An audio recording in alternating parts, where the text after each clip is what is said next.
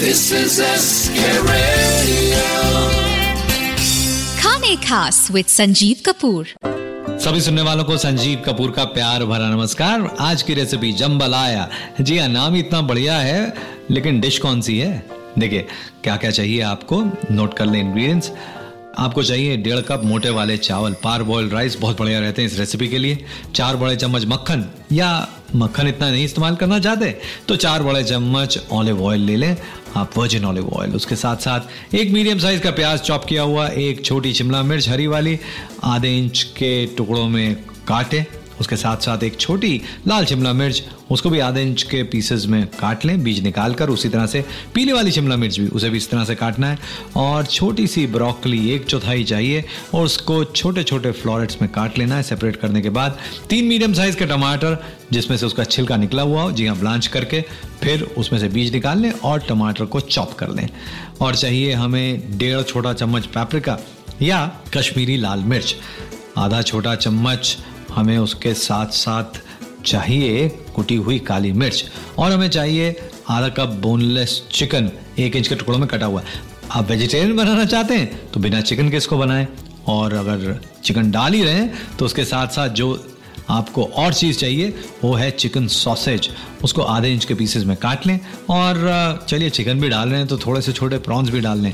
आठ दस medium size के प्रॉन्स छिले हुए डिवेन किए हुए और तीन कप चिकन स्टॉक नमक स्वाद अनुसार ये रेसिपी बनेगी जाम्बलाया की टेस्टी डिलिशियस अभी नहीं अभी तो थोड़ा सा इंतज़ार लगेगा मैं संजीव कपूर जल्दी वापस आता हूँ इसकी रेसिपी लेकर आप कहीं ना चाहें You're listening to a Sojcast original. original. After this, browse our lineup on the Sojcast app. Maybe another Soj will capture your imagination there. Now let's get back to this Sojcast. Welcome back सभी सुनने वालों को संजीव कपूर का प्यार भरा नमस्कार। और आज की रेसिपी जम्बलाया टेस्टी डिलिशियस बहुत म्यूजिकल सा नाम है और रेसिपी भी बहुत कमाल की है। इसके लिए करना ये है, जो चावल है पार बॉयल्ड राइस अगर है तो बहुत बढ़िया है।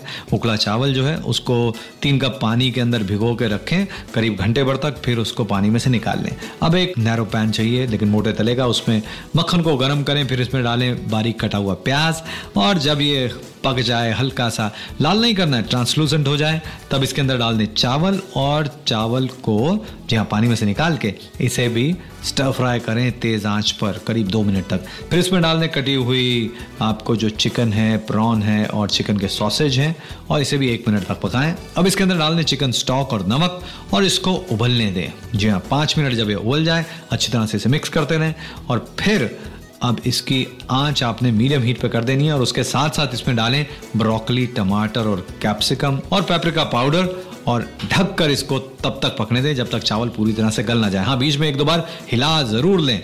20-30 मिनट पकने में लगेंगे और चावल जब पूरी तरह से पक जाए थोड़ी देर ढक कर उसको आँच बंद करने के बाद भी पकने दें। यानी कैरी ओवर कुकिंग हो जाए। चावल बढ़िया से पक जाएँगे। हम्म, एकदम खिले खिले हुए नहीं चाहिए इस रेसिपी के लिए लेकिन बढ़िया होंगे। चावल चिकन प्रॉन सब्ज़ियाँ सारी इसमें अच्छी तरह से मिल जाएँगी और बन जाएगा जम्बलाया आज बस इतना ही। नमस्कार।